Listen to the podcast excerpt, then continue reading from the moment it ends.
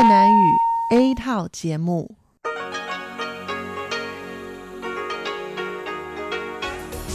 Đây là Đài Phát thanh Quốc tế Đài Loan RTI.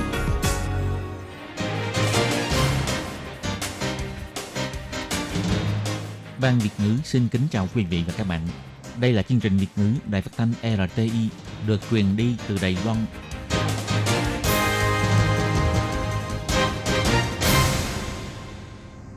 Hello, tôi Kim xin kính chào các bạn. Hoan nghênh các bạn đã đến với chương trình Việt ngữ ngày hôm nay của chúng tôi.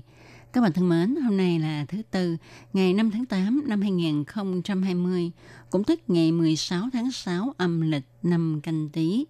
Chương trình Việt ngữ ngày hôm nay của chúng tôi sẽ bao gồm các nội dung chính như sau. Mở đầu là bản tin thời sự trong ngày, tiếp đến là bài chuyên đề, rồi đến chuyên mục tiếng hoa cho mỗi ngày, chương mục cẩm nang sức khỏe và sau cùng chương trình của chúng tôi sẽ khép lại với chuyên mục ống kính rộng. Mở đầu chương trình hôm nay, tôi Kim xin mời các bạn cùng đón nghe bản tin thời sự trong ngày. Và trước hết, mời các bạn cùng theo dõi các mẫu tin tóm lược. Bộ trưởng Bộ Y tế Mỹ sang thăm Đài Loan. Bộ Ngoại giao Đài Loan cho biết thể hiện sự ủng hộ kiên trì của Mỹ đối với Đài Loan. Ủy ban Nông nghiệp Đài Loan yêu cầu doanh nghiệp bán hàng trên mạng lưu ý về Trung Quốc gửi các hạt giống và đất cát không rõ nguồn gốc. Trung tâm chỉ đạo phòng chống dịch bệnh Trung ương tuyên bố kết thúc theo dõi ca lao động nước ngoài bị nhiễm bệnh. Xét nghiệm đại trà khi nhập cảnh lại được bàn luận xôn xao. Ông Trang Nhân Tường cho biết, kiểm dịch tại nhà mới là mấu chốt quan trọng phòng chống dịch bệnh. Từ năm 2022, cấm ghi hai chữ lành mạnh trên bao bì của các loại thực phẩm thông thường. Trứng khó nuốt dễ gây sặc, dị vật rơi vào đường thở gây viêm phổi với tỷ lệ tử vong cao. Và sau đây Tố Kim xin mời các bạn cùng đón nghe nội dung chi tiết của bản tin thời sự ngày hôm nay nhé. Bộ trưởng Alexa, Bộ Y tế Mỹ dẫn đoàn sang thăm Đài Loan. Ngày 5 tháng 8, Bộ Ngoại giao Đài Loan cho biết, Bộ trưởng Alexa luôn là người bạn đồng hành với Đài Loan. Sau khi ông lên làm Bộ trưởng Bộ Y tế Mỹ, ông đã nỗ lực ủng hộ Đài Loan tham gia vào các hoạt động của Tổ chức Y tế Thế giới, cũng như dùng hành động để ủng hộ Đài Loan tham gia vào sự vụ y tế toàn cầu. Trong thời gian dịch COVID-19, ông đã nhiều lần khẳng định sự cống hiến của Đài Loan cho công tác phòng dịch trên toàn cầu. Bộ Ngoại giao Đài Loan cho biết, từ năm 2014 cho đến nay, đây là lần đầu tiên chính phủ Mỹ cử thành viên nội các sang thăm nước ta – cũng tức là quan chức cấp bộ trưởng sang thăm Đài Loan từ sau năm 1979. Điều này đủ để chứng minh hai bên đã xây dựng được niềm tin lẫn nhau qua sự nỗ lực nhiều năm qua và cũng cho thấy quan hệ bạn bè mật thiết giữa Đài Loan và Mỹ. Hôm nay, Phủ Tổng thống Đài Loan cũng cho biết Bộ trưởng Alexa là người bạn tốt của Đài Loan – Ông luôn ủng hộ Đài Loan tham gia vào các hoạt động của Tổ chức Y tế Thế giới. Trong thời gian dịch COVID-19 hoành hành, ông đã lãnh đạo cơ quan y tế của Mỹ cùng hợp tác phòng dịch với Đài Loan. Chuyến thăm lần này của ông không chỉ thể hiện quan hệ bạn hữu hai bên mà còn có thể tiếp tục nâng cao quan hệ đối tác, cùng nhau gìn giữ giá trị dân chủ, tự do và nhân quyền. Hiệp hội Mỹ tại Đài Loan cũng đăng bản tin sáng nay cho hay, chuyến đi thăm Đài Loan lịch sử này của Bộ trưởng Alex đã tăng cường quan hệ đối tác giữa Mỹ và Đài Loan, đồng thời xúc tiến hợp tác giữa hai bên trong công tác phòng chống dịch COVID-19. Đài Loan là một xã hội tự do dân chủ, đối kháng dịch COVID-19 đạt hiệu quả tốt, đã nhận được sự khẳng định của quốc tế. Thời gian gần đây, Đài Loan, Mỹ và Nhật Bản đều nhận được những hạt giống không rõ nguồn gốc được gửi từ Trung Quốc. Ủy ban Nông nghiệp Đài Loan cho biết, theo thống kê từ ngày 28 tháng 7 đến ngày 5 tháng 8, có đến chính vụ dân chúng thông báo nhận được bưu kiện mua hàng kèm theo quà tặng là các hạt giống, phân bón, đất cát vân vân từ Trung Quốc. Cục Kiểm dịch Phòng dịch Động thực vật Đài Loan thuộc Ủy ban Nông nghiệp đã cho tiêu hủy ngay những vật không rõ lai lịch này. Ngoài ra, năm nay Hải quan cũng đã bắt được 198 vụ hàng hóa là thực vật và các sản phẩm liên quan qua dịch vụ chuyển phát nhanh. Ngày 5 tháng 8, chủ nhiệm Trần Cát Tường, Ủy ban Nông nghiệp cho biết, hai năm qua tại Trung Quốc xảy ra các loại dịch bệnh như dịch tả lợn châu Phi, sâu keo mùa thu, bệnh viêm da nổi cục ở bò, vân vân. Nếu như ta không ngăn chặn ngay từ biên giới, thì sẽ gây thiệt hại nặng nề cho ngành nông nghiệp và chăn nuôi của Đài Loan. Và các loại hạt giống, đất, phân bón có thể mang sâu bọ, vi khuẩn gây bệnh và các vi sinh vật gây hại khác, thậm chí chất hóa học. Tất cả sẽ gây ảnh hưởng cho ngành nông nghiệp của Đài Loan. Do đó, kêu gọi mọi người nếu nhận được các bưu kiện loại này thì đừng mở ra và thông báo ngay cho cơ quan hữu quan xử lý. Chủ nhiệm Trần Cát Tường nói, Thủ tướng Tô Trinh Sương đã yêu cầu các ban ngành như Ủy ban Nông nghiệp, Bộ Tài chính, Bộ Điện Trung Hoa liên kết với nhau để tăng cường kiểm tra. Nếu phát hiện bưu kiện khả nghi thì phải lập tức giao cho Cục Kiểm dịch Phòng dịch Động thực vật Đài Loan xử lý. Ngoài ra cũng kêu gọi công hội thương nghiệp bán hàng trên mạng tăng cường tuyên truyền và quản lý, đồng thời yêu cầu các sàn thương mại điện tử phải chú ý sự việc này.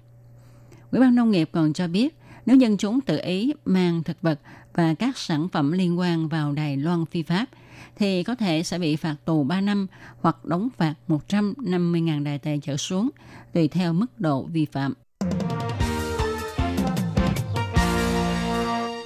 Hôm trước có trường hợp lao động người Thái Lan tại Đài Loan về nước và được xét nghiệm nhiễm COVID-19, khiến cho dân chúng Đài Loan hoang mang, không biết người này bị nhiễm bệnh khi nào và ở đâu.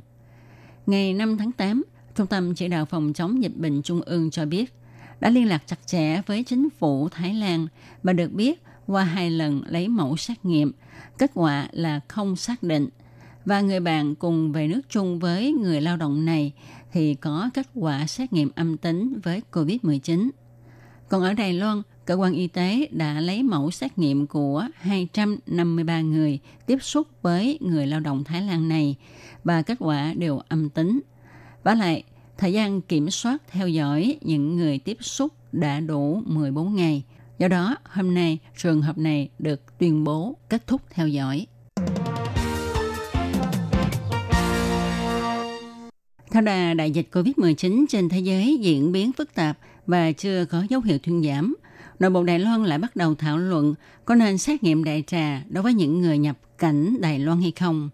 Chiều ngày 4 tháng 8, ông Trang Nhân Tường, người phát ngôn của Trung tâm Chỉ đạo Phòng chống dịch bệnh Trung ương dẫn thuật những trường hợp gần đây không thể đưa ra giấy chứng minh xét nghiệm âm tính trước 3 ngày đáp máy bay và mẫu xét nghiệm của người nhập cảnh từ Philippines.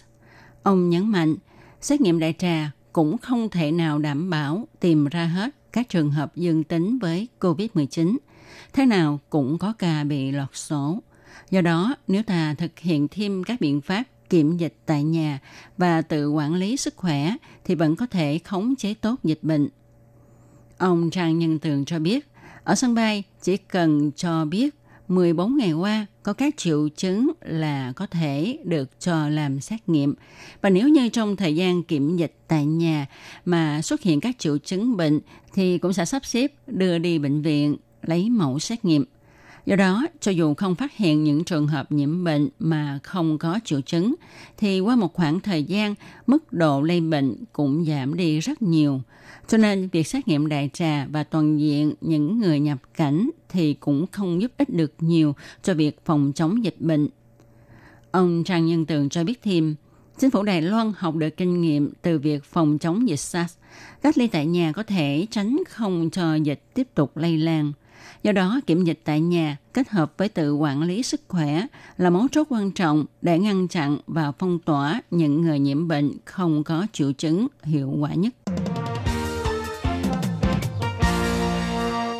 Ngày nay, mọi người đều ngày càng có ý thức ăn uống lành mạnh và cũng vì thế ngày càng có nhiều loại thực phẩm được in hai chữ lành mạnh trên bao bì để thu hút người tiêu dùng.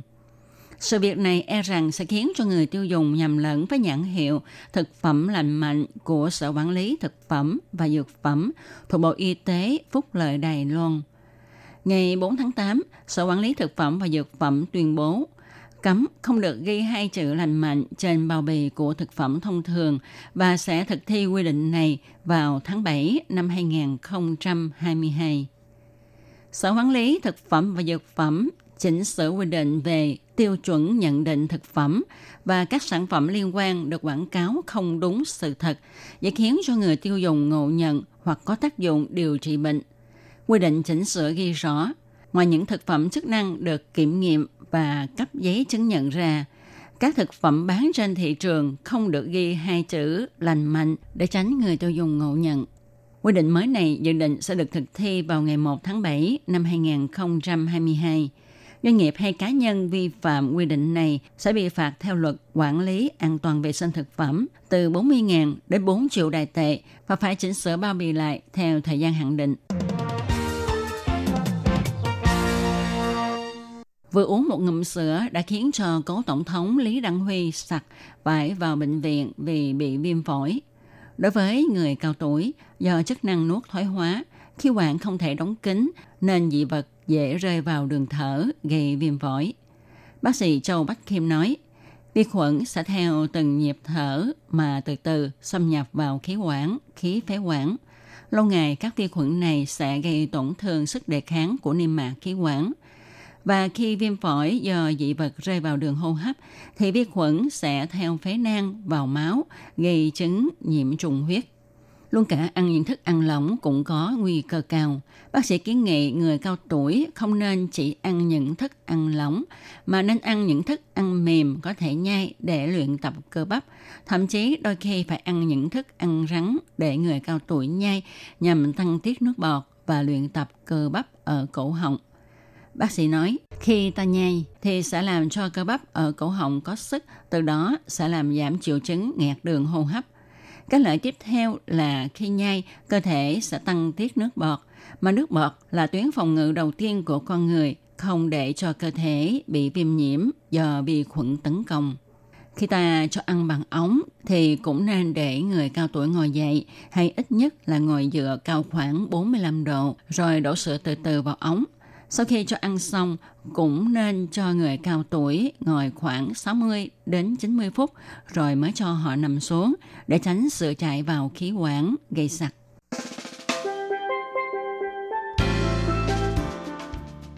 Tỷ giá hối đoái giữa đồng đại tệ và đồng đô la Mỹ của chiều ngày 5 tháng 8 và sáng ngày 6 tháng 8 vẫn là 29,420 đại tệ đổi 1 đô la Mỹ.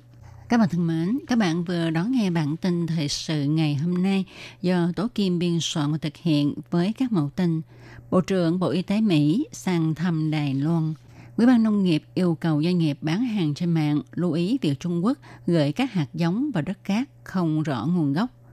Trung tâm chỉ đạo phòng chống dịch bệnh Trung ương tuyên bố kết thúc cả lao động Thái Lan bị nhiễm bệnh. Ông Trang Nhân Tường cho biết kiểm dịch tại nhà mới là mấu chốt quan trọng để phòng chống dịch bệnh. Từ năm 2022, cấm ghi hai chữ lành mạnh trên bao bì của các loại thực phẩm thông thường. Trứng khó nuốt dễ gây viêm phổi với tỷ lệ tử vong cao do Tố Kim biên soạn thực hiện. Đến đây xin được tạm dừng. Tố Kim xin cảm ơn các bạn đã chú ý theo dõi.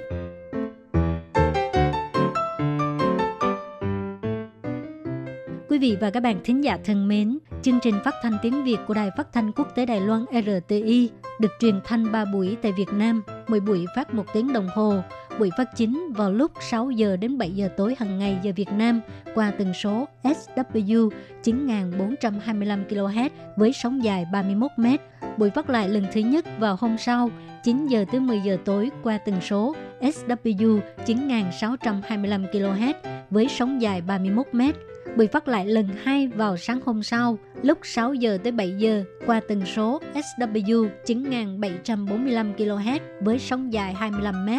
Ngoài ra tại Đài Loan, ở khu vực Giang Nghĩa, Vân Lâm và Đài Nam có thể đón nghe chương trình của Ban Việt ngữ qua tần số AM 1422 kHz vào lúc 8 giờ tới 9 giờ tối mỗi thứ ba hàng tuần và chương trình sẽ được phát lại vào hôm sau lúc 9 giờ tới 10 giờ sáng sau đây xin mời quý vị và các bạn tiếp tục đón nghe nội dung chương trình hôm nay.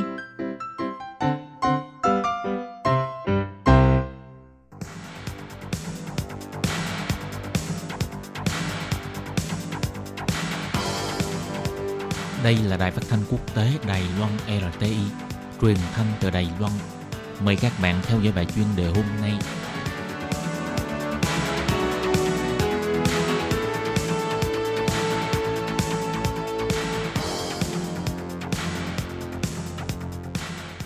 Hello, tôi Kim xin kính chào các bạn. Hoan nghênh các bạn đã đến với bài chuyên đề ngày hôm nay. Các bạn thân mến, trong bài chuyên đề hôm nay, tôi Kim xin giới thiệu với các bạn đề tài Dịch COVID-19 đã thúc đẩy du lịch trong nước, nhất là du lịch xanh. Và sau đây, tôi Kim xin mời các bạn cùng đón nghe nội dung chi tiết của bài chuyên đề ngày hôm nay nhé.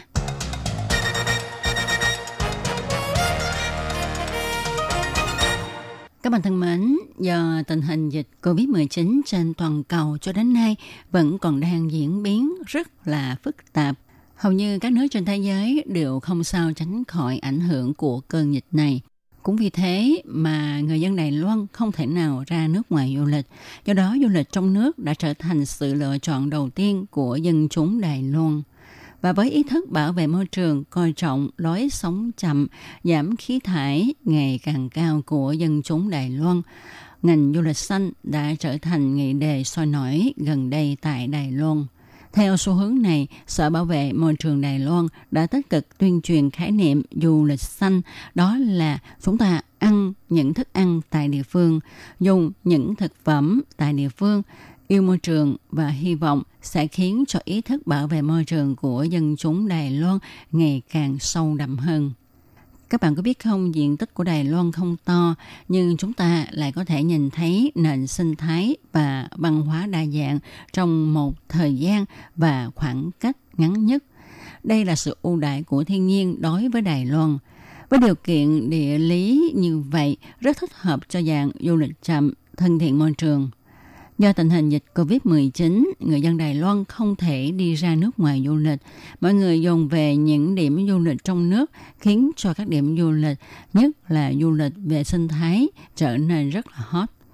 Nhằm để quảng bá cho du lịch xanh thân thiện môi trường, Giám đốc Sở Bảo vệ Môi trường Đài Loan Trương Tử Kính đặc biệt đến thăm khu nghỉ dưỡng được chứng nhận bảo vệ môi trường cao nhất – Ông đi dạo nông trường hữu cơ rồi vào đến khách sạn. Mỗi một nơi ông đi qua đều được thiết kế theo quan niệm thân thiện môi trường. Nhà nghỉ, khách sạn nơi đây đã giảm bớt việc sử dụng những dụng cụ dùng một lần rồi bỏ. Ví như khách sạn này sẽ không cung cấp nước uống cho du khách bằng những chai nhựa đựng nước và họ cung cấp những cái chai, những cái bình đựng nước cho du khách màn vào phòng của mình. Rồi khi du khách muốn dùng thêm nước thì cứ đến quầy phục vụ, sẽ được nhân viên lễ tân đưa cho bình nước khác. Ngoài ra khi du khách đến nghỉ ở đây thêm một ngày nữa thì khách sạn sẽ không thay ra giường. Trong nhà tắm chúng ta sẽ không thấy khách sạn cung cấp Ờ, kem đánh răng, bàn chải đánh răng dùng một lần. Và khi bạn tắm thì bạn cũng sẽ thấy dòng chữ ghi cạnh bình xà phòng tắm là dùng bao nhiêu thì chúng ta ấn bấy nhiêu mà thôi. Những hành động nho nhỏ này thật ra mang lại hiệu ích bảo vệ môi trường khá lớn. Theo thống kê, sau khi thúc đẩy phong trào này từ năm 2012 cho đến nay, chúng ta đã giảm bớt những tài nguyên của trái đất và bảo vệ được hơn 250.000 cây xanh. Nhà hàng cũng chủ động nói với khách hàng là chúng ta ăn bao nhiêu thì lấy bấy nhiêu, không nên lãng phí thực phẩm. Nhà hàng cũng lựa chọn các nguyên liệu nấu nướng tại địa phương để giảm bớt sự vận chuyển của lương thực từ nơi này đến nơi khác nhằm giảm lượng khí thải. Khu nghỉ dưỡng này còn dạy cho trẻ con khái niệm bảo vệ môi trường bằng cách mở lớp học nhận biết các loại thực phẩm cho trẻ con. Cho trẻ xem vườn rau, xem rau cải mọc như thế nào. Sau đó thì vào nhà bếp rồi đến bàn ăn khiến cho chúng ta biết trân trọng thực phẩm, không lãng phí. Và sau khi trải nghiệm thực tế cho thấy, thực ra thực hiện việc giảm thấp khí thải bảo vệ môi trường không khó chút nào. Hy vọng mọi người nhiệt tình hưởng ứng Cơn dịch này thay đổi thói quen sinh hoạt của chúng ta, nhưng đồng thời nó cũng khiến cho con người giác ngộ, sống chậm và xanh một tí, để cho môi trường của Đài Loan ngày càng tốt hơn. Các bạn thân mến, các bạn vừa đón nghe bài chuyên đề ngày hôm nay do Tổ Kim thực hiện. Tổ Kim cảm ơn các bạn đã đón nghe. Bye bye.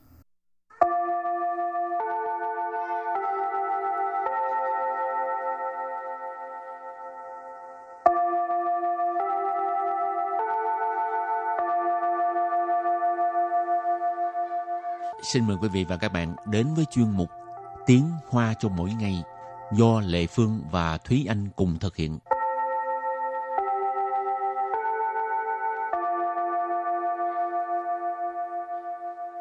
Hello, xin chào các bạn, mình là Thúy Anh.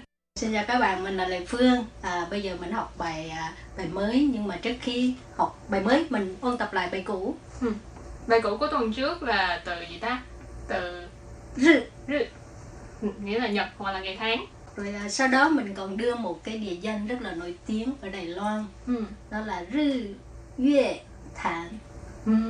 Ở đâu vậy? Thành. Ở Gia Nghĩa. No, Ế, không phải ở Gia Nghĩa hả? Vậy là ở Nam Thổ, Ừ, Nam Đầu. Nam Thấu Xuyên ở huyện Nam Đầu ha. Thì cái đó gọi là hồ Nhật Nguyệt. Ở Ừ. đó cái hồ nó rộng lớn lắm. Ừ.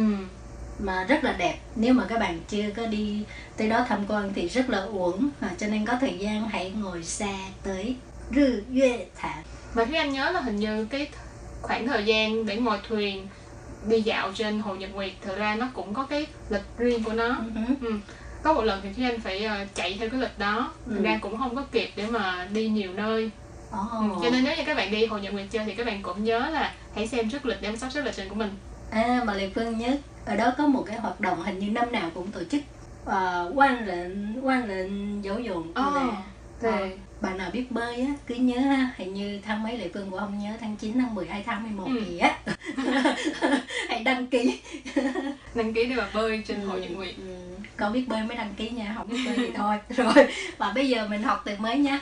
上上 sang Nghĩa là lên hoặc là thượng 上课上课 Sang khơ Nghĩa là lên lớp ừ, bây giờ là mình đang sang khơ Ừ. à, nó sang khơ gì đó sao khơ bà Tôi à Ờ. xa khơ Từ trái nghĩa của sang là xa Nghĩa là đang lớp, đang học hảo 上楼上楼 sang lỗ Sang lỗ lên lầu 往上往上 Quảng sang Từ này là là một cái phương vị từ Tức là mình sẽ đi theo cái hướng đó Hướng đi lên.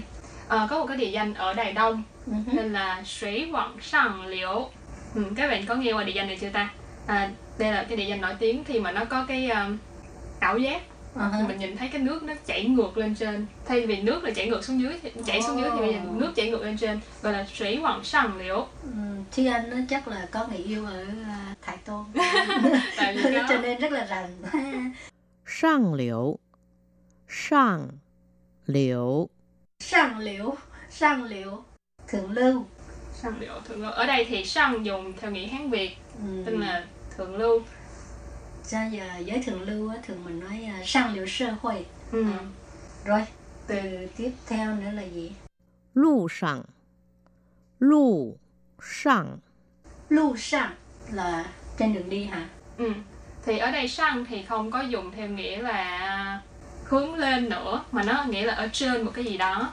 Ừ. là trên một cái mặt phẳng thì mình là tại trên trang sử sang tại lưu sang lưu sang nghĩa là trên đường ừ, hoặc là bạn à, mình có hẹn với bạn rồi bạn tới rồi chưa thấy mình tới bạn nó hỏi bây giờ đang ở đâu? Thì nói gọi ra lưu sang à, ừ. tức là mình đang trên đường đi. Ừ. thực ra đang còn ở nhà chưa thay quần áo. Rồi thì à, đó là những từ mà hôm nay mình à, à, giới thiệu cho các bạn ha. Còn các bạn có nghĩ ra những từ khác thì vẫn như thường lệ nhớ email. Từ Và... sang chắc là nhiều lắm. Ừ, ừ. nhiều lắm. Ừ, ok. Rồi bây giờ trước khi mình đưa ra một cái bài tập thì mình ôn tập lại nhé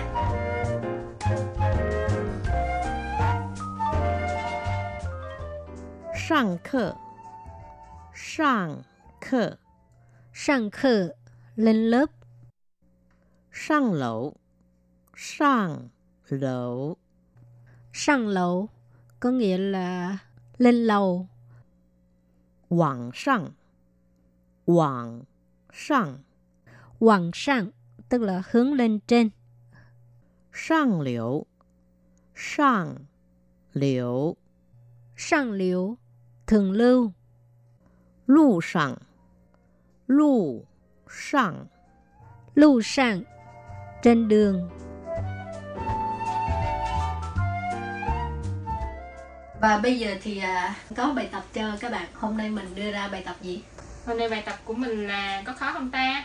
Dầu với sang sợ Dầu với sang sợ Dầu với sang sợ Ồ, cái từ này nếu như các bạn thường xuyên xem phim cổ trang thì chắc các bạn cũng rất là quen thuộc với cái từ này. Dầu quấy sang 策. Rồi bây giờ mình chơi một cái ờ, trò chơi nho nhỏ nhé. Trò chơi nho nhỏ đó là chị Lê Phương sẽ là người đặt câu hỏi sẽ miêu tả cái từ đó Ừ. rồi Thi Anh Xanh người đoán. Ừ. Rồi à, các bạn cũng có thể đoán nha. Ừ. Bây giờ bắt đầu ha. Từ thứ nhất, từ này có bốn chữ. Từ À, bốn chữ mình học cũng không nhiều ha. mình đang sống ở đâu? Ồ, đơn giản. À, Trung Hoa 民 Quốc. yes, Trung Hoa 民 Quốc. Trung Hoa là Dân Quốc Trung ha. Hoa Dân Quốc. Ừ. tức là Đài Loan đó các bạn ạ. Ừ. Rồi, từ thứ hai, cái này là chỉ có hai chữ. Ờ, cái chữ thứ hai á là hồi nãy có một chữ trong bốn chữ mà Thúy Anh vừa đoán. Ờ, họa Thì họa cái gì họa? Một cái Họa. cuộc sống. ờ, à, miêu tả cuộc sống á.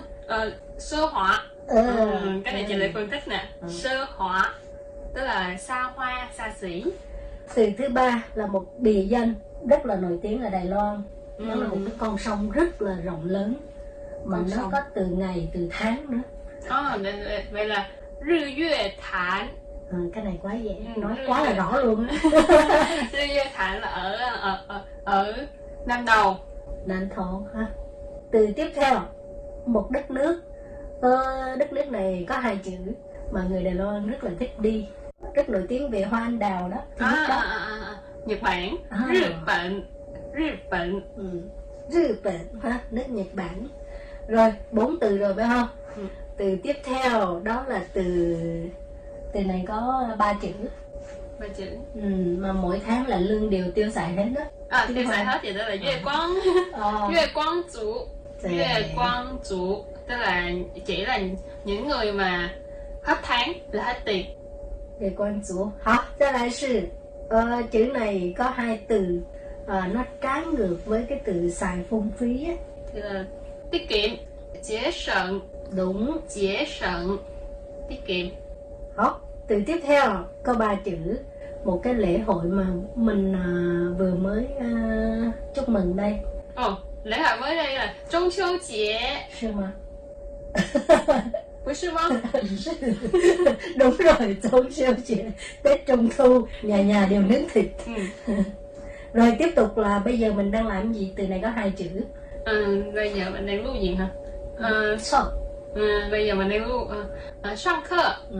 Sang khờ. Để sang khờ lên lớp là nếu mà người đi làm thì gọi là gì Ừ, hai chữ sang sang người đi làm á Ừ. sang ban để sang ban từ cuối cùng. Bây giờ mình học nữa. Bây giờ mình không muốn học nữa mình làm làm gì đây?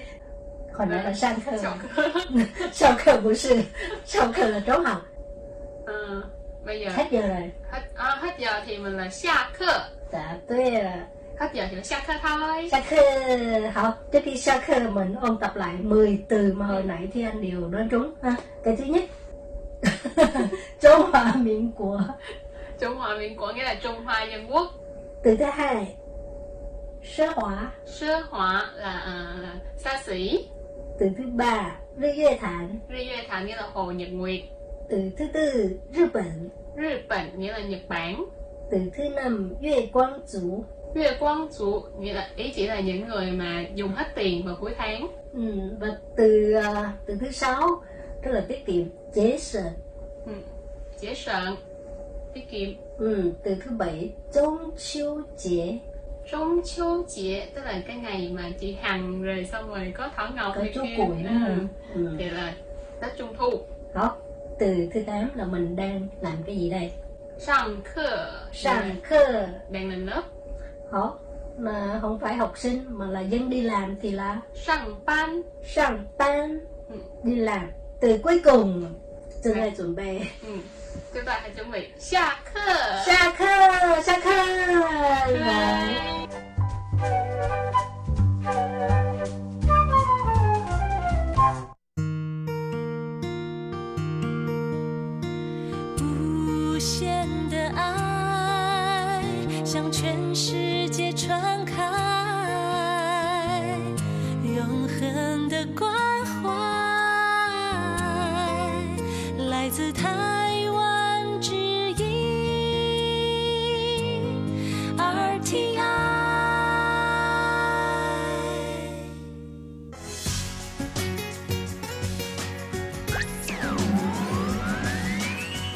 Vị đang đón nghe chương trình Việt ngữ Đài RTI truyền thanh từ Đài Loan. Mời các bạn theo dõi tiết mục Cẩm nang sức khỏe do Tố Kim thực hiện. Tiết mục Cẩm nang sức khỏe sẽ cung cấp những thông tin về sức khỏe cho các bạn tham khảo, chăm sóc tốt sức khỏe mình. Hello, tôi Kim xin kính chào các bạn. Hoan nghênh các bạn đã đến với chương mục cẩm nang sức khỏe ngày hôm nay. Các bạn thân mến, trong chương mục cẩm nang sức khỏe hôm nay, tôi Kim xin chia sẻ với các bạn về cách rửa sạch thuốc trừ sâu ở các loại rau cải trái cây để bảo vệ sức khỏe cho bản thân cũng như là cho gia đình của mình và sau đây Tố Kim xin mời các bạn cùng đón nghe nội dung chi tiết của chương mục cẩm nang sức khỏe ngày hôm nay nhé.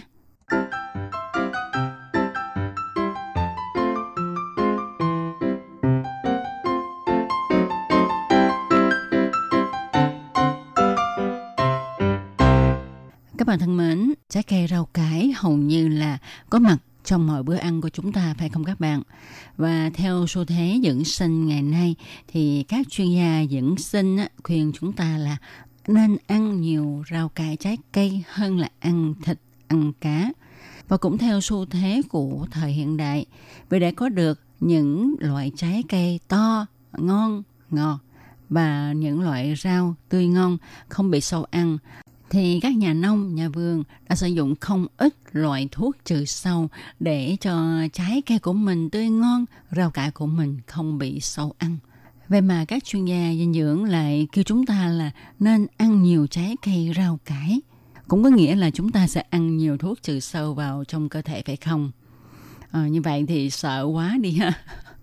chúng ta phải làm sao đây?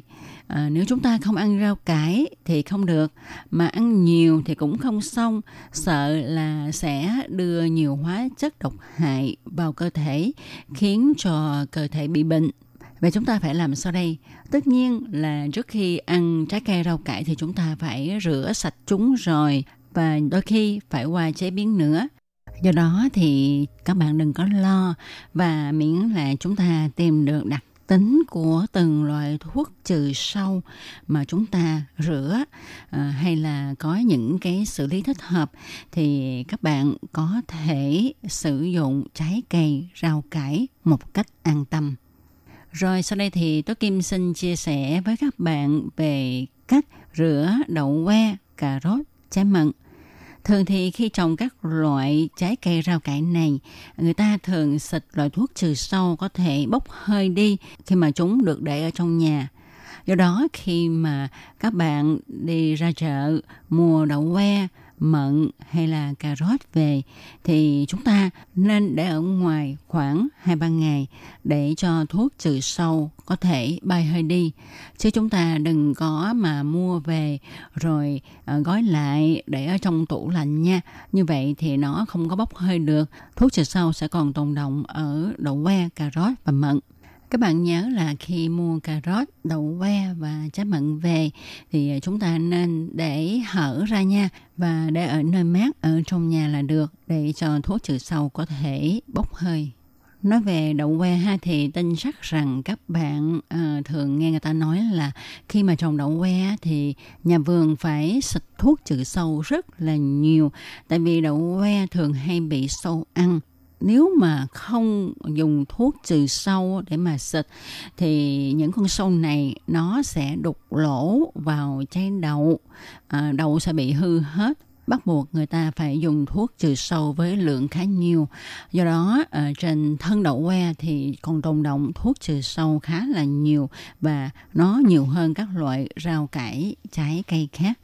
Khi mà mua về thì ta nên để ở ngoài với nhiệt độ bình thường trong nhà khoảng 2 đến 3 ngày để cho thuốc trừ sâu bốc hơi theo không khí chứ không nên mua về rồi cất vào tủ lạnh liền. Như vậy thì thuốc không thể bốc hơi. Và khi rửa uh, đậu que thì chúng ta nên xả nước cho chảy khoảng 20 phút. Sau đó thì chúng ta nên rửa từng cọng một. Như vậy thì mới có thể rửa sạch hết thuốc trừ sâu động trên thân đậu que. Còn cà rốt á, thì do không tồn động nhiều thuốc trừ sâu như là đậu que, cho nên thông thường thì khi ta để cà rốt dưới ánh nắng mặt trời, thuốc sẽ bị phân giải mà giảm bớt tính độc hại của thuốc do tia tử ngoại chiếu rọi. Khi nhiệt độ càng cao thì thuốc trừ sâu trên cà rốt bốc hơi càng nhiều, càng nhanh. Cho nên khi bạn mà mua cà rốt về thì bạn cũng nên để ở ngoài cho thuốc bốc hơi và cách rửa cà rốt thì tốt nhất là chúng ta dùng nước vo gạo để rửa. Nên nhớ là cái nước vo gạo mà để rửa cà rốt á, thì chúng ta nên lấy nước vo gạo vào lần thứ ba để rửa thì mới có tác dụng là mất đi độc tính của thuốc trừ sâu. Vì lúc này nước vo gạo mang tính kiềm như đã nói khi nãy, thuốc trừ sâu dùng cho mận cũng sẽ bốc hơi khi chúng ta để mận ở trong nhà với cái nhiệt độ bình thường nơi mát ha. Thật ra thì Đài Loan khi mận ra trái người ta hay lấy giấy bọc trái mận lại để không cho sâu ăn. Nhưng có khi là do khí hậu nóng người ta sợ mận bị nóng mà hư cho nên không bao trái mận bằng giấy để tránh sâu mà đổi bằng cái cách là xịt thuốc trừ sâu Do đó khi mà mua mận về thì chúng ta nên để ở ngoài với nhiệt độ bình thường ở trong nhà cho thuốc bốc hơi. Sau đó thì chúng ta pha bột soda vào nước với tỷ lệ 1 trên 100, tức là một phần soda và 100 phần nước rồi cho mận vào ngâm khoảng 30 phút. Sau đó thì vớt mận ra và rửa lại. Bột soda có tính kiềm thì nó cũng giống như là nước vo gạo lần thứ ba vậy. Cho nên có tác dụng làm mất độc tính của thuốc trừ sâu dùng cho mận. Và Kim tin chắc rằng các bạn thường nghe các bác sĩ khuyên là chúng ta nên ăn trái bơm, tức là trái táo mỗi ngày. À, như vậy thì nó sẽ à, giúp cho chúng ta tránh được nhiều căn bệnh và sức khỏe khỏe hơn. Vậy mà các bạn có biết không, tuy trái bơm có quanh năm suốt tháng, nhưng nó lại có rất nhiều thuốc trừ sâu trên vỏ, cho nên chúng ta phải cẩn thận nha. Nhưng cũng may là thuốc trừ sâu dùng cho bơm là loại thuốc trừ sâu tan ở trong nước. Chúng ta có thể dùng nước rửa là có thể rửa sạch đa số ờ, thuốc trừ sâu, động lại trên vỏ trái bơm. Khi mà chúng ta ăn trái bơm thì có người hay ăn luôn vỏ vì vỏ trái bơm có rất nhiều dưỡng chất. Nhưng chuyên gia cho biết do bơm hấp thu lượng lớn thuốc trừ sâu và thuốc trừ sâu cũng có thể thấm vào thịt bơm và cuốn. Thêm vào đó là khi thu hoạch, người ta thường hay quét một lớp sáp lên vỏ bơm để giữ độ tươi cho chúng. Cho nên chúng ta không nên ăn luôn vỏ mà chúng ta phải gọt vỏ để ăn ha. Ngoại trừ là các bạn tự trồng hay là các bạn biết những nơi nào đó trồng trái bơm sạch và không có uh, quét một lớp sáp lên trên vỏ bơm thì đó chúng ta mới ăn luôn vỏ trái bơm nha. Rồi cách rửa bơm á, thì à, chúng ta nên dùng nước dội trái bơm chưa gọt vỏ khoảng 10 phút. Sau đó thì chúng ta mới gọt vỏ. Khi gọt vỏ thì chúng ta nên để trái bơm dưới vòi nước, vừa gọt vỏ vừa dội nước nhằm tránh không cho chất sáp và thuốc trừ sâu thâm nhập vào thịt trái bơm. Tiếp theo, tôi Kim xin nói về cách rửa trái cà chua. Thì à, trái cà chua được dùng chung loại thuốc trừ sâu tan trong nước với trái bơm. Do da của trái cà chua chân láng cho nên thuốc trừ sâu động lại trên đó ít hơn hết trong các loại rau quả trái cây. Nhưng cũng không vì vậy mà chúng ta không rửa nha, mà ngược lại chúng ta cũng nên rửa cẩn thận vì chúng ta hay ăn cà chua sống và ăn luôn vỏ. Cách rửa trái cà chua cũng đơn giản thôi các bạn ạ. Chúng ta ngâm cà chua vào nước muối khoảng 10 phút để phân giải thuốc trừ sâu. Sau đó thì chúng ta rửa sạch lại là dùng được. Vậy chứ à, Tố Kim xin đố các bạn là khi mà rửa cà chua thì chúng ta nên bứt bỏ cuống trước hay là để lại nguyên cuống sau đó uh, rửa sạch thì mới chế biến và cắt bỏ.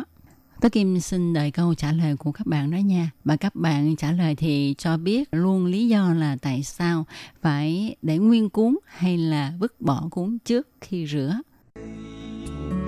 RTI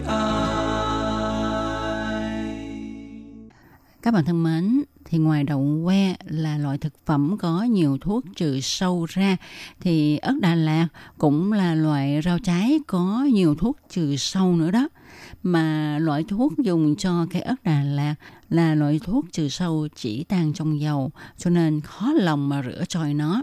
Vậy thì có cách nào để rửa không? Vì nghe nói là à, phải rửa nước cho thiệt nhiều và phải cắt bỏ phần đầu của nó đi, vì nơi đó đồng nhiều thuốc trừ sâu nhất. Ừ, thì cách rửa ớt Đà Lạt á, là chúng ta phải dùng cách là luộc sơ để loại trừ thuốc trừ sâu cứng đầu này. Chứ không phải là dùng thật nhiều nước rửa nó thì nó hết đâu ha mà chúng ta phải luộc sơ. Và nhớ là chúng ta phải cắt bỏ đầu cuốn của trái ớt mới được đó nha. Tại vì nơi đây đúng như là à, người ta nói nó động thuốc trừ sâu rất là nhiều có nhiều bạn thắc mắc là tại sao người ta dùng thuốc trừ sâu loại này cho trái ớt Đà Lạt vậy? Có lý do đó các bạn ạ. À. Vì ớt Đà Lạt kháng sâu bọ rất yếu nên rất dễ bị sâu ăn. Để có được những trái ớt to, ngon mắt, người ta phải dùng nhiều thuốc trừ sâu xịt lên. Trên thị trường đa số các loại ớt đều có tồn động thuốc trừ sâu trên bề mặt trái ớt, nhất là loại ớt có chia muối.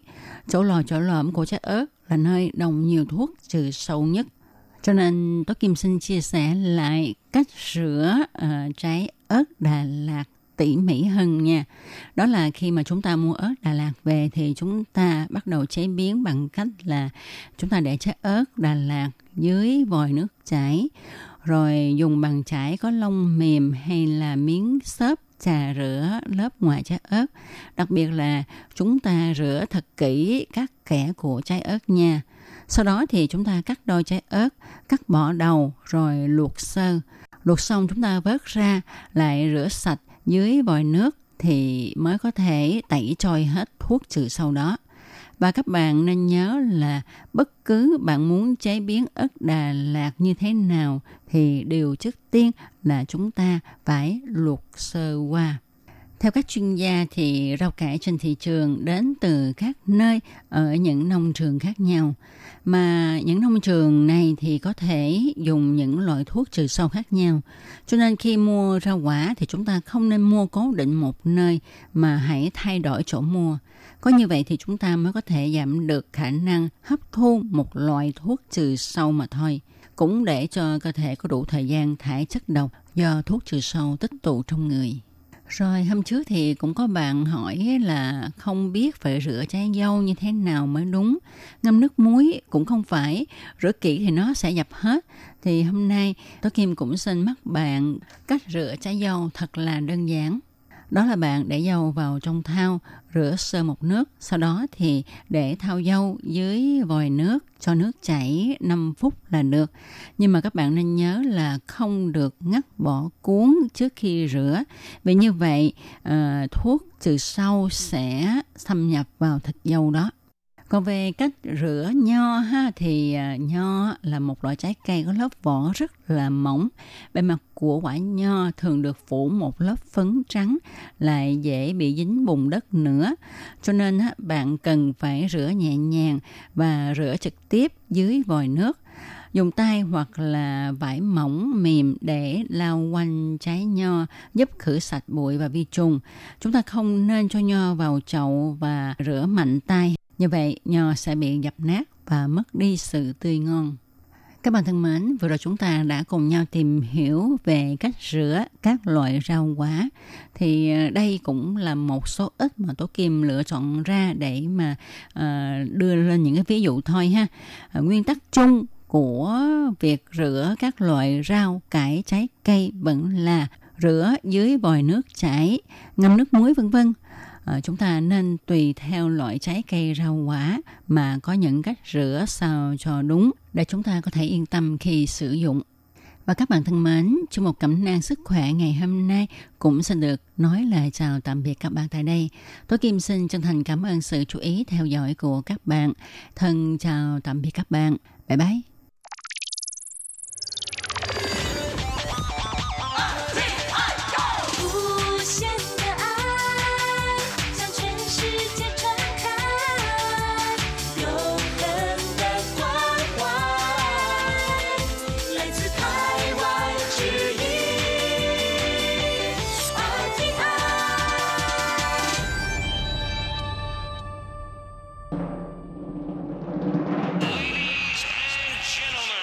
Quý vị đang đón nghe chương trình Việt ngữ Đài RTI truyền thanh từ Đài Loan.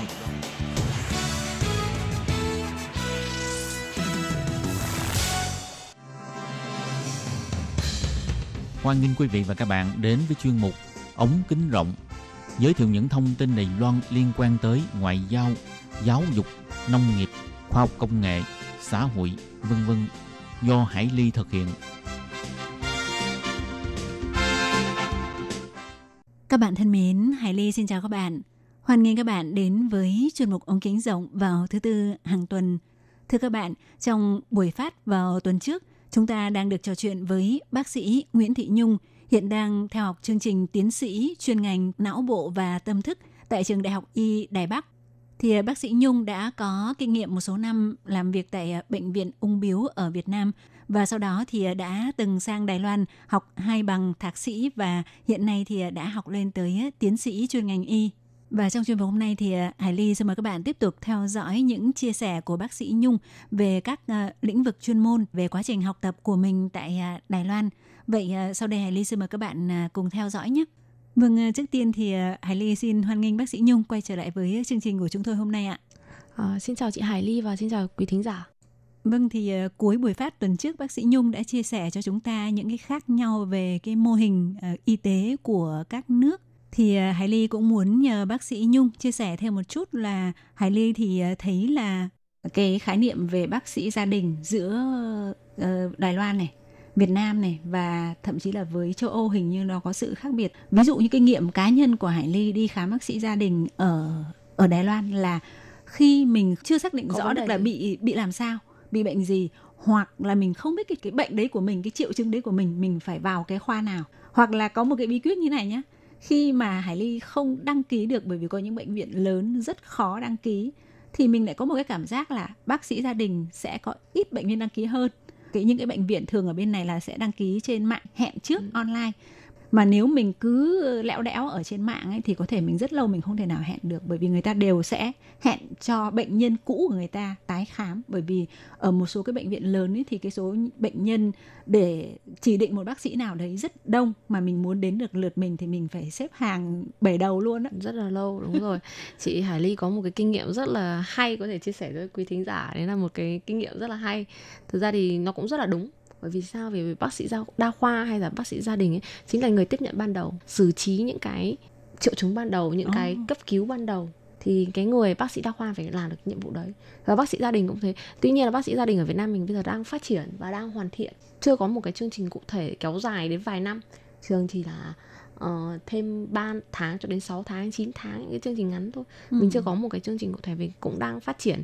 Thì cái này là mình đang hội nhập với quốc tế và kinh nghiệm bác sĩ gia đình như chị Hải đi nói chính xác luôn là nếu mà chị chưa xác định được cái triệu chứng của mình nó ở thuộc khoa nào thì nên gặp bác sĩ gia đình họ sẽ là người sàng lọc ban đầu Ừ. cho ra mình cái triệu chứng đấy nó nó thuộc chuyên khoa nào và nó sẽ phù hợp với lựa chọn một người bác sĩ phù hợp chẩn đoán và điều trị cho chị Ừ, nhưng mà hình như là mình thấy ở các nước châu Âu thì bác sĩ gia đình quan trọng hơn rất là nhiều và nó là một cái gọi là phân cấp. Ví dụ như là người ta ờ, tất cả các cái ở ở Đài Loan thì người ta có một cái thói quen là cứ lao đến bệnh viện. Cứ lao đến bệnh viện mà đến bây giờ thì y tế Đài Loan bắt đầu có một cái gọi là tuyên truyền là đối với những bệnh mà gọi là ừ, bệnh vặt, Đơn bệnh nhỏ thì chúng ta nên đến các cái phòng khám đấy thì người ta có cái sự phân cấp đấy nhưng mà ví dụ như theo kinh nghiệm cá nhân của Hải Ly thì nói chuyện với bạn ở một số nước ấy thì thấy là ờ bây giờ tớ phải đi khám bệnh nhưng mà tớ phải qua bác sĩ gia đình bác sĩ gia đình phải cho giấy như thế nào đấy thì tớ mới có thể đến khám ví dụ bệnh viện hay là đi vào chuyên khoa. Còn nếu mà tớ sẽ không nhảy thẳng vào bệnh viện thì không hiểu chính là xác đấy ạ. Ừ, vấn đề đấy là chính xác bởi vì là cái phân cấp khác nhau. Ví dụ như là mình thì ở Việt Nam mình sẽ có trung tâm y tế xã ừ, hay là y tế thôn bản ấy thì nó sẽ là cái bước ờ, chăm sóc sức khỏe ban đầu cho người dân. Thì ở Đài Loan cũng vậy thì cũng phân cấp mà thì chúng ta sẽ có những khu vực khác nhau thì sẽ có những cái phòng khám khác nhau. Tuy nhiên ở châu Âu hoặc là ở Mỹ thì bác sĩ gia đình là chịu trách nhiệm sức khỏe và người ta trong tiếng Anh người ta có một câu đó là medical record. Có nghĩa là những cái cái bệnh án bệnh Ừ. sử của người bệnh đấy thì là hoàn toàn do bác sĩ gia đình nắm giữ. Vậy là có bất cứ vấn đề gì nếu mà bạn muốn đến viện ấy, thì phải thông qua bác sĩ gia đình. Đó. Đấy là nó Nó sự khác, khác. nhau Ừ. do cái hệ thống y tế nó khác nhau. Tuy nhiên thì cái này cũng được thể hiện do là Đài Loan và Việt Nam là chế độ an sinh rất là tốt cả Đài Loan và Việt Nam. Vì sao Việt Nam mình đang phấn đấu bảo hiểm y tế toàn dân? Ừ, cái này là điểm rất là tốt của hai hai bên đều mình thấy là rất là tự hào. Bởi vì Đài Loan bạn đi khám bệnh ấy, bạn sẽ thấy là cái cái giá thành mà trả bảo hiểm y tế nó không quá nhiều. Ở Việt Nam cũng vậy. Nếu mà có bạn bạn có bảo hiểm y tế bạn sẽ giảm được rất nhiều chi phí khám và chữa bệnh. Đấy là tính an sinh của xã hội. Và mình thấy là cái điều này là rất là nhân văn ừ. mà không phải là một nước nào mà bạn đóng cái mức bảo hiểm như vậy và bạn có thể nhận được cái lợi ích to lớn như vậy từ từ bảo hiểm y tế Ừ, nói đến đây thì Hải Ly nghĩ rằng là Hải Ly cũng là một ờ, giống các bạn sống ở Đài Loan là rất là may mắn vì Đài Loan là một trong những nước có cái hệ thống bảo hiểm y tế có thể nói là khá là ừm, hoàn thiện trên thế giới luôn á. Rất là nhiều những người mà người ta sống ở nước ngoài có quốc tịch Đài Loan và mỗi khi mà khám chữa bệnh thì người ta lại quay về Đài Loan để khám chữa bệnh vì nếu mà so sánh giữa Đài Loan với Mỹ chẳng hạn thì về cái trình độ y tế nó không có chênh nhau mấy nhưng mà Đài Loan có rất nhiều cái phương diện cũng rất là tiến bộ mà cái chi phí thì nó lại thấp hơn rất là nhiều mà người ta hay nói là ở nước ngoài ấy, thì đôi khi không không dám không dám ờ, mắc bệnh bởi vì chi phí nó quá cao đúng không? đây cũng là một cái lý do là ở ngành y tế Đài Loan có rất nhiều ưu điểm ưu Ừ. việt bản thân mình khi mà gọi là lựa chọn một quốc gia để đi du học ấy, trong thời điểm ban đầu ấy thì mình cũng tham khảo rất nhiều quốc gia và mình cũng có nộp hồ sơ một vài nước giống như là Thái Lan này, Singapore này, Đài Loan này. Mình thì lúc đấy mình không không nghĩ cái chuyện là mình sẽ đi châu Âu, tại vì mình biết là ở châu Âu để mà được đi bệnh viện ấy thì nó rất là khó. Giống như ở Ồ. Mỹ cũng thế. Và chấp nhận mình phải thi qua các kỳ thi rất là khó khăn mới được vào trong bệnh viện để observe có nghĩa là để quan sát thôi Ừ. nó đã rất là khó rồi thì mình nghĩ là mình sẽ chọn chọn vài nước quanh quanh châu Á thứ nhất là gần gần gia đình gần Việt Nam lúc mà đi về nó rất là tiện. Nghĩ vậy. Thì Đài Loan thì có rất nhiều ưu việt. Và đặc biệt là trong cái thời điểm đấy mình thấy là cái việc chữa trị về về ung bướu cộng với lại phát triển về rất nhiều ngành khoa học của Đài Loan cái thời điểm mà mình apply Ừ. cái xin học bổng thì nó ưu việt rất là nhiều và rất là tốt luôn và mình quyết định là chọn Đài Loan và đặc biệt là lúc đấy mình nhận được học bổng nữa thì nó hơn hẳn so với các nước khác khi mà bạn chỉ được miễn học phí thôi trong khi ở đây bạn vừa được ờ, miễn học phí lại còn được cả sinh hoạt phí nữa nó nó là một cái cái cơ hội rất là lớn cho mình có thể đi vươn ra thế giới có thể Ừ. tiếp nhận những cái kiến thức mới Vậy bác sĩ Nhung khi mà mình quyết định apply đó là năm nào và mình sang là mình học theo cái chuyên ngành gì ạ? Ờ, mình đi từ năm 2016 Ồ. thì lúc đấy ban đầu thì mình học theo chuyên ngành ờ, hình ảnh y tế hình ảnh Ừ. gọi là medical imaging có nghĩa là chuẩn đoán về hình ảnh y tế trong đấy có về về ultrasound có nghĩa là về siêu âm này và về các um, cộng hưởng từ cũng như là chụp các phương pháp mới để chẩn đoán ung thư và theo dõi điều trị ung thư thì lúc đấy mình học thì mình có rất là nhiều cái hay mới và mình tiếp cận được với cái cái cái kỹ thuật mới sau khi quá trình đi học như vậy thì mình ờ, phát triển phát hiện ra là mình có một niềm đam mê đặc biệt hơn đối với thần kinh và não bộ dựa Ồ. trên những cái đấy bởi vì là qua những cái hình ảnh mà mình nhìn được thì bộ não của chúng ta rất là đẹp có niềm yêu thích đặc biệt là mình quyết định là chương trình tiến sĩ của mình mình sẽ tiếp tục chương trình tiến sĩ của mình về thần kinh và não bộ và chính Ồ. vì lý do như vậy là mình đã apply cho chương trình thần kinh và não bộ ở đại học y đài bắc thì cũng là một cái bước ngoặt rất là lớn đó là vì sao vì trong quá trình mà mình đi làm lâm sàng ở viện cùng với thầy giáo ở dưới bệnh viện trắng cưng ấy, Ừ. thì mình có tiếp xúc ở bệnh viện và các bác sĩ trao đổi với nhau thì thường nói với nhau bằng tiếng Trung trong khi chương trình học của mình thì bằng tiếng Anh Ồ. đấy là một cái điểm rất là gap rất là lớn nghĩa là cái điểm khuyết rất là lớn của mình bởi vì lúc đấy mình chưa nói được tiếng Trung Ừ. cũng không nói được nhiều lắm. Ờ, tiếng Anh thì rất là khó. Thực ra tiếng Anh chuyên ngành y thì cũng rất là khó. Học rất là đuối. Nhưng mà ờ, mình rẽ sang con đường nghiên cứu về não bộ thì mình cảm thấy nó rất là sâu hơn và khi mình giao tiếp với mọi người thì mình hiểu hơn về bộ não và mình có thể có phát triển được bản thân mình rất là nhiều. Ừ, vậy trong cái ờ, quá trình mà học tiến sĩ bây giờ ở trường Đại học Y Đài Bắc ấy, thì chắc là về cái vấn đề ngôn ngữ sẽ ok hơn bởi vì là giới nghiên cứu thì họ sẽ dùng tiếng Anh phổ thông hơn rất là nhiều đúng không? chính xác ạ. Thì trong môi trường nghiên cứu thì chủ yếu chúng mình thì dùng tiếng Anh trong nghiên cứu.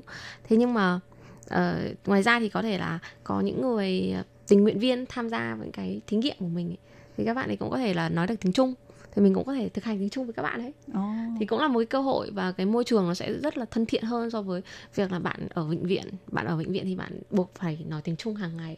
Và cái đấy đúng là một rào cản rất lớn nếu mà chúng ta mà ban đầu mà chưa học tiếng Trung bao giờ thì nếu mà ở Đài Loan thì nó sẽ là một cái thử thách rất là lớn. Ừ, vậy bác sĩ Nhung có thể giới thiệu qua một chút về cái mô hình đào tạo tiến sĩ theo cái chuyên ngành mà hiện nay uh, chị Nhung đang học. Có nghĩa là bình thường ấy cái tỷ lệ ví dụ như là thời gian mình tập trung vào nghiên cứu ấy thì là nó sẽ ví dụ như để mình uh, uh, soạn hoặc là mình viết cái đề tài này hay là sẽ tập ừ, trung khoảng bao nhiêu phần trăm để mình vào phòng thí nghiệm. Và những cái thí nghiệm của cái ngành y mà lại về não bộ như thế này thì thông thường là mình làm qua mô hình hay là như thế nào? Tức là nó là một cái rất là mới mẻ và khó hiểu đối với Hải Ly.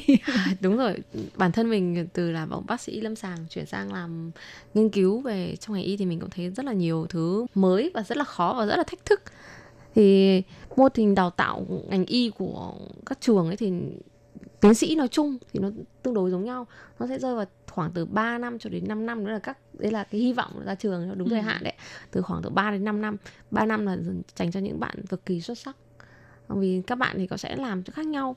Mỗi chuyên ngành khác nhau. Ngành y thì cũng có rất là nhiều chuyên ngành. Có một số bạn kể cả như mình bây giờ mình nói về nghiên cứu não bộ nói, nói riêng còn tiến sĩ thì nghiên cứu rất là nhiều. Ừ. thì sẽ có một số bạn sẽ là làm trên ờ, tế bào.